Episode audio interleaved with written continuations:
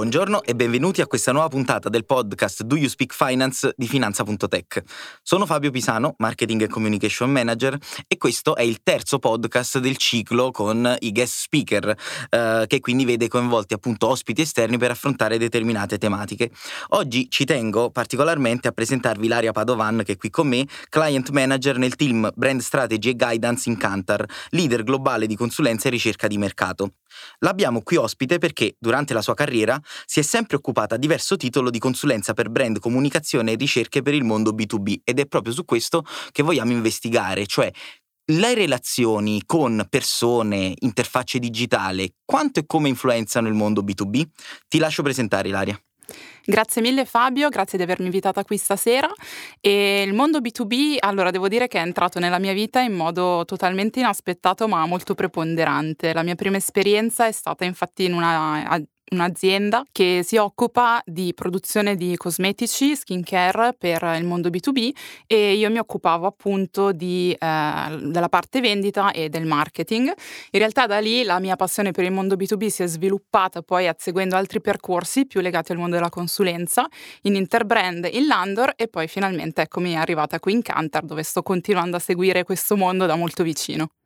Quindi si può dire che, data la tua esperienza di carriera, eh, il mondo B2B non ha più segreti per te. Ma eh, inizierei proprio per questo con una domanda un po' provocatoria, e cioè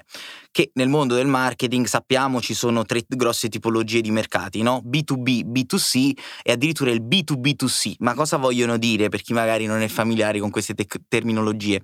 B2B vuol dire business to business, ovvero quelle aziende che offrono servizi e prodotti ad altre aziende. B2C sta per business to consumer, quindi tutti i prodotti e servizi destinati alla massa, a, anche non necessariamente massa, ma comunque all'utente finale, cioè a colui il quale poi va a usufruire o consumare un prodotto e servizio e infine c'è quella un po' più complessa B2B2C che appunto sono tutte quelle aziende che offrono servizi ad altre aziende ma con una destinazione chiara ed evidente al consumatore finale. Ora, nel mondo del marketing, specialmente negli ultimi anni, si è in tutti i modi no? provate a combattere queste diciture, queste definizioni. C'è chi parla di H2H, human to human, quindi addirittura da persona a persona, cosa che poi riscontro essere abbastanza vera. Chi invece, come nel Clue Train Manifesto, parla addirittura di mercati come conversazioni, quindi vengono e, e no, si, si, focalizza più su quello che c'è in mezzo anziché quello che, da cui parte o arriva un determinato messaggio o alla, quello che c'è alla base della transazione. Tu, d- data la tua esperienza, cosa ne pensi di tutto ciò? Ma allora io ho sempre trovato molto divertente questo voler per forza suddividere in blocchetti le diverse tipologie di business, perché in realtà pensandoci è vero che il business to business parla alle aziende, ma alla fine le persone sono sempre le persone con cui poi ci, ci relazioniamo di fatto. Quindi anche la, l'utilizzo di approcci diversi nel mondo della consulenza e del marketing direi che sono mh, decisamente superati perché si tratta appunto di, di una suddivisione probabilmente anche antiquata, sicuramente in origine origine il mondo B2B eh, si muoveva su dinamiche diverse, molto più su specifiche tecniche e meno magari relazionali. Con l'evoluzione che abbiamo avuto in realtà eh, un po' perché è più facile sicuramente comparare diversi prodotti e servizi, un po' perché diciamo che anche se abbiamo dei precursori nel, nel mondo delle, delle, diverse aziende e dei trendsetter, poi è molto rapido che, che, tutti gli altri chiaramente copino o comunque si adattino alle novità. E quindi in questo mondo eh, quello che fa la differenza alla fine sono le relazioni più che i prodotti o i servizi in sé che vengono venduti. Quindi paradossalmente forse la relazione umana diventa ancora più importante in, in questi mondi. E in più, hai citato il Clutrain Manifesto, c'è da dire che la digitalizzazione ha avuto anche lui eh, un impatto molto importante vogliamo pensare soltanto alla numerosità di touch point in più che, che, è possibile sfruttare per entrare in comunicazione anche non con clienti diretti, non necessariamente con il mondo B2B, ma per parlare meglio e di più del, del proprio brand. Pensiamo anche che molte aziende oggi fortunatamente stanno lavorando sul proprio purpose, quindi di nuovo cercano di avere un impatto che vada al di là di quello che è il, il, loro proprio business e quindi è interessante farlo conoscere anche a, a persone, il, il, classico uomo della strada che magari non sarebbe interessato a, ad altri elementi. Quindi B2B, B2C human to human sicuramente sono un po' tutte diciture da rivedere perché alla fine abbiamo a che fare con persone e la digitalizzazione sta facendo il suo in quest'ambito. Quindi, qualsiasi sia il mercato, volendo evolvere il concetto del Clutre manifesto, sono le relazioni e non magari mere conversazioni che lo fanno da padrone. E ancor più alcuni di essi, no? eh, volendo, parlavi di digitalizzazione. Eh, Baricco ha scritto un libro, The Game, che è molto interessante, lo consiglio e lo cito spesso quando faccio interventi, proprio perché ehm, è una lettura un po' asettica di come si è evoluta la, il digitale e come quindi sono stati destrutturati in molti casi quei, i mercati come li consideravamo fino a pochi anni fa. E nello specifico la tecnologia su moltissimi mercati ha comportato due cose, o la disintermediazione o l'intermediazione, solo nel, in questo secondo caso, solo quando però ehm, porta un valore. Vi posso citare qualche esempio per spiegarmi in modo molto semplice, e cioè prima i comparatori non esistevano perché la tecnologia non ce lo permetteva, eppure è un ulteriore intermediario, ma questo ulteriore intermediario ci permette di avere più valore a noi utenti. Di conseguenza la tecnologia ha creato un intermediario in più. Lo stesso Amazon, volendo, possiamo considerarlo un ulteriore intermediario. Io non parlo più con il venditore direttamente, parlo tramite Amazon con questo venditore, però Amazon mi genera tutta una serie di valori diciamo, importanti e chiunque lo utilizza lo sa bene a cosa parlo, come nella sicurezza, nella logistica e in tante altre cose.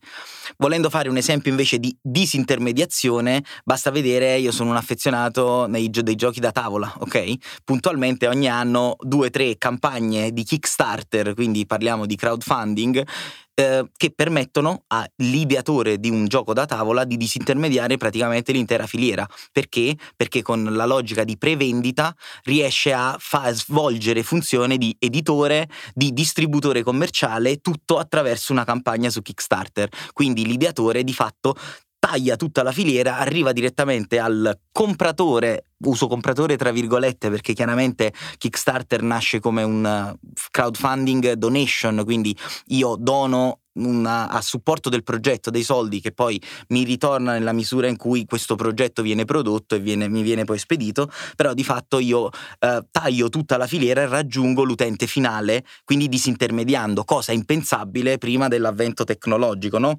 Ecco, Finanza.tech non voglio dilungarmi, ma fa lo stesso no, per il mondo finanziario, cioè crea un layer di intermediazione, se vogliamo, che però genera valore per l'utente finale, perché l'azienda altrimenti dovrebbe relazionarsi singolarmente regolarmente con tutti i potenziali e possibili investitori per ottenere il prodotto o servizio finanziario di cui ha bisogno. Finanza.tech li mette, anzi lo guida in quelli che sono migliori e più idonei alla sua condizione. Quindi Volendo poi riassumere questo concetto, eh, qual è il ruolo del brand in tutto ciò? Questa è un'altra domanda provocatoria, perché se è vero che i mercati sono relazioni, come dire, quando poi parliamo con Amazon, no, non parliamo con una persona, con chi ci relazioniamo. Quindi con chi è che stringiamo relazioni? Con un brand, con una persona? Non lo so. Ti lascio la parola. Allora, il discorso mh, potrebbe sembrare più complesso di, di, quello che in realtà è. Diciamo che il brand si fa portatore di un livello di affidabilità a cui eh, appunto ci sentiamo volentieri di mettere in mano le nostre vite. Se pensiamo al mondo del retail, eh, agli esempi anche di tutto quello che è successo durante la pandemia, quindi una varietà di servizi che si sono sviluppati appunto intermediando, disintermediando, eh, è sempre più facile in realtà relazionare relazionarsi con un brand piuttosto che non andare effettivamente a trovare una persona o fidarsi di una persona che probabilmente non conosciamo e di cui effettivamente non, non siamo certi eh, che, che, abbia delle buone intenzioni. Un caso che, che, mi piace citare è il mondo di Airbnb, nel senso che è nato chiaramente Anteliteran prima del, del Covid, ne sta forse un pochino soffrendo, seppur sta mettendo in atto delle, delle buone strategie di, di rilancio è sicuramente una tipologia diversa di vivere la vacanza, diversa di andare effettivamente a casa di eh, persone che non conosciamo e perché ha avuto tutto questo successo perché c'era di fatto una piattaforma e una serie di rassicurazioni dietro che l'hanno reso possibile e chiunque si è sentito in tranquillo nel, nell'andare effettivamente a casa di persone mai, mai viste prima. Forse eh, insomma il couchsurfing è sempre esistito, però magari con persone che si conoscevano personalmente o amici di amici. Quindi in tanti casi il brand, ma lo stesso Amazon, che forse è un esempio più classico, ti fidi effettivamente del, della piattaforma che ti rivende i prodotti, sai che se ci saranno problemi qualcuno li risolverà, non, non, sarà una cosa in carico a te e quindi appunto questa sensazione di peace of mind e possibilità di fatto di riversare i tuoi problemi eventuali su qualcun altro è sicuramente qualcosa di, di molto utile ed è qualcosa di cui i brand si possono eh, fare carico in realtà perché appunto come dicevamo prima un brand non rappresenta semplicemente un servizio servizio o, o, un prodotto, ma rappresenta una piattaforma, una catena di, di valori e di, di, proposizioni che sono importanti per, per i suoi dipendenti, poi ne, magari avremo modo di, di, parlarne più in dettaglio, cosa significa anche il brand per, per, le persone che ci lavorano all'interno, ma anche per, per chi di fatto è un suo cliente. Cosa molto interessante è che con appunto l'avvento della digitalizzazione più spinta, eh, quasi i brand ci conoscono meglio delle persone, è difficile, a meno che appunto non si tratti di amici stretti, trovare delle persone che veramente ti ascoltano, veramente ti conoscono e veramente sanno consigliarti magari quello di cui hai bisogno. Penso che tutti abbiamo avuto l'esperienza di Netflix che ti consiglia il film giusto al, al momento giusto o tutti abbiamo avuto qualche screzio con Alexa. Io ho avuto dei, dei particolari momenti di insomma direzione molto forti nei suoi confronti perché in realtà il brand eh, ha instaurato una relazione con noi che di fatto ha sostituito quella personale, il che da un lato è molto bello e molto comodo e semplifica molto la vita, dall'altro lato forse dovrebbe anche farci ragionare in qualche modo su quanto stiamo donando delle nostre vite a, a entità che in realtà non sono persone. Quindi è cioè, sicuramente affascinante e preoccupante allo stesso tempo, cioè più un servizio evoluto, digitalizzato, meglio ci conosce, noi ci relazioniamo con delle interfacce che di umano hanno molto poco, quindi è ancora vero, diciamo, il fatto che eh, ci relazioniamo con delle persone? Cioè, ci sarà comunque interazione umana? Sono tutte domande che, vabbè, sono a parte molto riprese da tantissimi, diciamo, non, non, ne stiamo parlando noi per la prima volta, sono state riprese a più riprese, scusate il gioco di parole, da eh, film che hanno anche vinto premi importanti, mi viene in mente Hair, eh, ah, mi viene in mente tutta una serie su Black Mirror, diciamo, c'è, c'è, veramente tanta, t- tanta letteratura, tra virgolette, eh, attorno a queste cose. Però è anche vero e soprattutto questo volevo capire poi ragionando in ambito B2B se era vero, perché molti degli esempi che abbiamo fatto no, rimanevano nel mondo retail, rimanevano nella vita quotidiana di tutti noi utenti, di cose pensate per degli utenti. Quando entriamo nel mondo B2B, questa riflessione quindi è ancora vero, quindi quando è qual- una piattaforma a vendermi dei servizi per la mia impresa e non a me personalmente Fabio, ma all'impresa che è parte di me, ma è sicuramente un'entità a sé stante, una persona giuridica, volendo parlare proprio in termini eh, legali. Eh, Personalmente come marketing manager di finanza.tech sto provando a continuare a cavalcare una logica centrata sul brand, cioè io voglio e mi farebbe piacere che uh, per l'imprenditore la relazione è con la piattaforma finanza.tech nella sua interezza. Poi avrà chiaramente una persona o più di una persona di riferimento eh, con un volto e con chiaramente un nome, un cognome e una fattezza umana che eh, no, bisogna, di, bisogna metterci la faccia in alcuni casi ed è la faccia che l'imprenditore ha in qualsiasi momento. Però eh, i nostri analisti finanziari, che sono appunto queste persone, questi punti di riferimento, seppur da remoto, hanno comunque no, delle relazioni continuative, quindi non viene completamente annullata la relazione umana, ma è comunque una relazione poi mediata da un brand che è la prima interfaccia con cui, nel nostro caso, l'imprenditore, ma penso se ne possano fare tantissimi esempi, addirittura Cantar immagino abbia delle piattaforme con cui l'imprenditore o il manager si interfaccia no? eh, con, eh, per per usufruire di alcuni servizi. Quindi tendendo a digitalizzare tutto quello che magari, come si suol dire, potrebbe fare una scimmia e quindi non è necessario che faccia necessariamente un essere umano, probabilmente si toglie quello che non ha valore aggiunto e non quello che invece è il vero valore di una relazione. In quel caso chiaramente chiunque lo vuole preservare. Sì, assolutamente, ma infatti sì, è vero, anche noi in Cantar abbiamo dei servizi direttamente acquistabili dal, dal nostro sito, chiaramente, e così capita a tanti dei, dei clienti con cui ho, ho, lavorato in passato. La verità è che, come dici tu, appunto, quello che può essere ehm, lasciato a un'intelligenza artificiale o comunque a un servizio digitale è sempre la parte un po' a minore valore aggiunto. Di solito eh, funziona bene magari per risolvere un problema, per colmare un'aspettativa momentanea, però quello che si vede e paradossalmente si vede di più lavorando con clienti B2B che con clienti B2C, per tornare alla, alla distinzione che abbiamo fatto all'inizio, in realtà il cliente B2B, ma proprio perché è abituato anche a instaurare questa relazione e a metterci di più la propria faccia, come dicevi tu prima, con i propri clienti, va alla ricerca proprio della relazione, della, della persona con cui relazionarsi e eh, di cui essere sicuro in realtà che sia in linea con le proprie aspettative e i propri valori. E qui è il brand che entra in, in gioco, nel senso che il brand chiaramente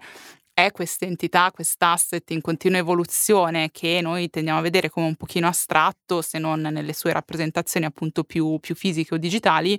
ma in realtà il brand è eh, l'asset che se eh, tutto funziona come dovrebbe funzionare è eh, l'elemento alla guida della strategia, del, dello sviluppo del, del, business, ma anche di tutto il mondo dell'acquisizione dei talenti e dell'employer branding. Quindi Chiaramente ci possono essere persone con la stessa tipologia di expertise, di, di bravura, di capacità. Eh, non è detto che una persona che decide di venire a lavorare per finanza.tech sia esattamente in fit con una persona che magari decide di andare a lavorare da Valentino. Questo perché non perché sia una differenza di competenze, ma perché c'è una differenza effettivamente nell'adesione ai, ai valori del brand, al portato che la marca si, si vuole fare e che è in realtà uno dei suoi valori aggiunti, sicuramente uno degli elementi differenzianti all'interno del mercato, quindi anche nel mondo B2B, eh, a meno che non si tratti di, di mondi particolarmente monopolizzati, però c'è una scelta, si sceglie un brand piuttosto che un altro. Come dicevamo all'inizio, i servizi ormai sono tutti più o meno paragonabili o comunque facilmente raggiunti in, in poco tempo, anche quelli più innovativi, quindi è più l'aderenza a un certo tipo di visione e a un certo tipo di mondo valoriale eh, quello che, che, viene scelto e, e prediletto. Eh, nella mia esperienza in Interbrand, una delle prime cose che, che, mi hanno insegnato, perché appunto anche in Interbrand c'era questa forte spinta di, di adesione al brand, giustamente, e scusate il gioco di parole, ma è, è il nome del, dell'azienda, eh, quello che era un po' il nostro mantra è che i grandi brand nascono dall'interno e quindi le persone che il brand attira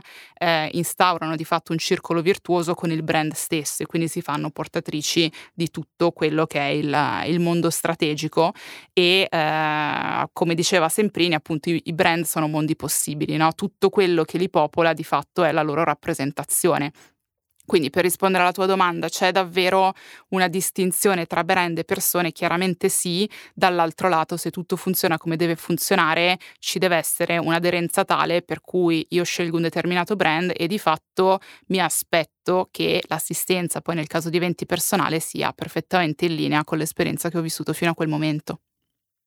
Grazie Ilaria. Siamo giunti un po' alle battute finali perché come al solito il tempo è tiranno e non vogliamo poi vogliamo attenerci sempre su una, uno slot temporale consono per gli ascoltatori, mettiamola così. Però ci tengo a fare una breve sintesi di questi concetti non banali che abbiamo espresso, anzi addirittura tendenti al filosofico in alcuni casi. Quindi che cosa abbiamo scoperto? Ma forse lo sapevamo già, quindi ne abbiamo solo acquisito maggiore consapevolezza, che eh, entriamo in relazione con tanti brand che in realtà sono